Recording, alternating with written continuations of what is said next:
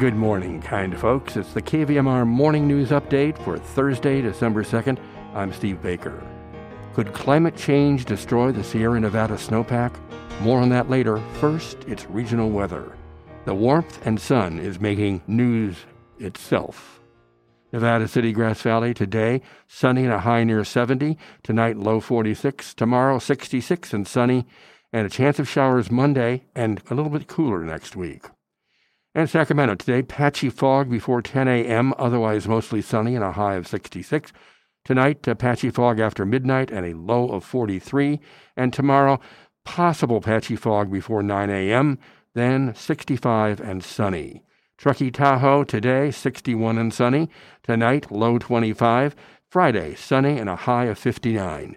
Placerville today, sunshine and some clouds and a high of 69, and Angels Camp today, mainly sunny and 72. Nevada County Public Health reports 12 new confirmed COVID 19 cases yesterday. Out of 9,693 cases since the start of the pandemic, 197 are active. 11 people are hospitalized, two in intensive care, according to YubaNet. Well, the South Yuba River Citizens League, SYRCL's, Wild and Scenic Film Festival has unveiled its full lineup of over 100 environmental and adventure films, including eight world premieres and five U.S. premieres, to be shown at its 20th annual event happening in person January 13th through the 17th and online January 13th through the 23rd. Passes and tickets for this year's event are now available at wsff.event ive.org. That's wsff.eventive.org. For two decades, the Wild and Scenic Film Festival has welcomed audiences to Nevada County for its annual event each January. We can't wait to return with in person programming in 2022 as part of our hybrid festival. Not having an in person event in 2021 was a big disappointment for SYRCL and the community, says Melinda Booth, SYRCL's executive director.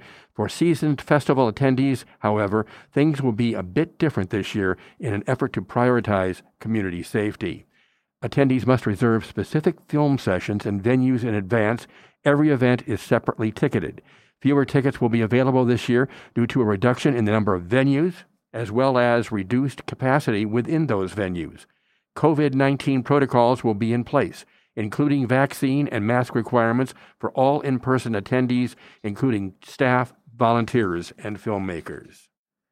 With the drought showing no signs of abating, California officials announcing Wednesday they plan to deliver almost no water from the State Water Project to begin next year and suggested that mandatory cutbacks in urban usage could come if conditions stay dry, according to the Sacramento Bee.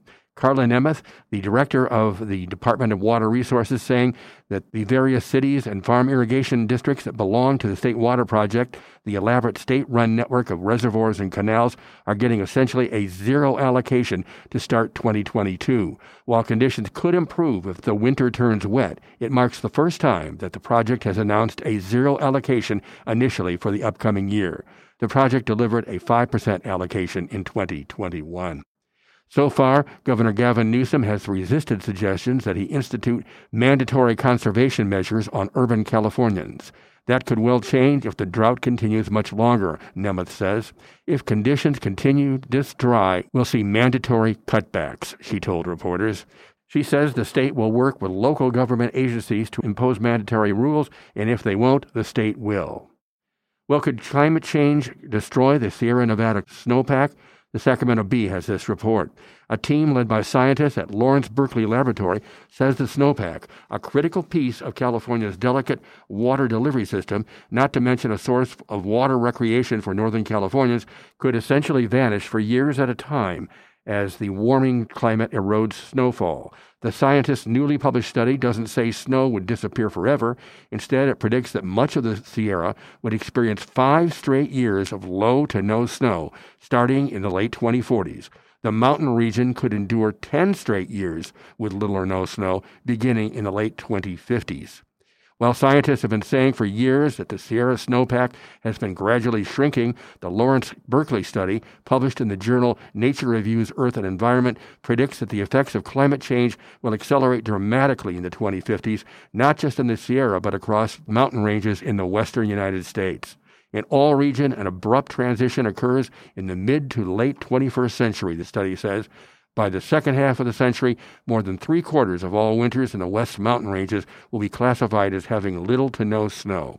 The implications for California are enormous, says the Bee's story. As it is, climate change has already intensified the current drought, according to scientists. After a relatively dry winter, an early spring heat storm evaporated a major portion of the Sierra snowpack, erasing an estimated 800,000 acre feet of water in a matter of weeks. That would have been enough water to fill most of Folsom Lake. A future with almost no snow could cripple California water supplies for long stretches of time.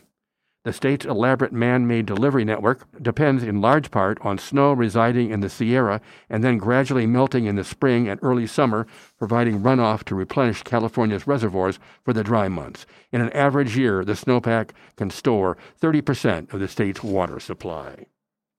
And the rest of the news? Women on corporate boards, a judge will begin hearing evidence that could undo a state law credited with giving women seats in boardrooms traditionally dominated by men. That, according to the Associated Press. And San Diego's city employees must now show proof of vaccination or request an exemption. That, according to the San Diego Union Tribune. Birthdays today include Wayne's World director Penelope Spheeris at 76, Def Leppard's Rick Savage is 61, Actress Lucy Liu, 53, and Britney Spears is turning the big 4-0 today. Now stay tuned for some more mighty fine music on the Wednesday morning show with your host, Paul Barbieri.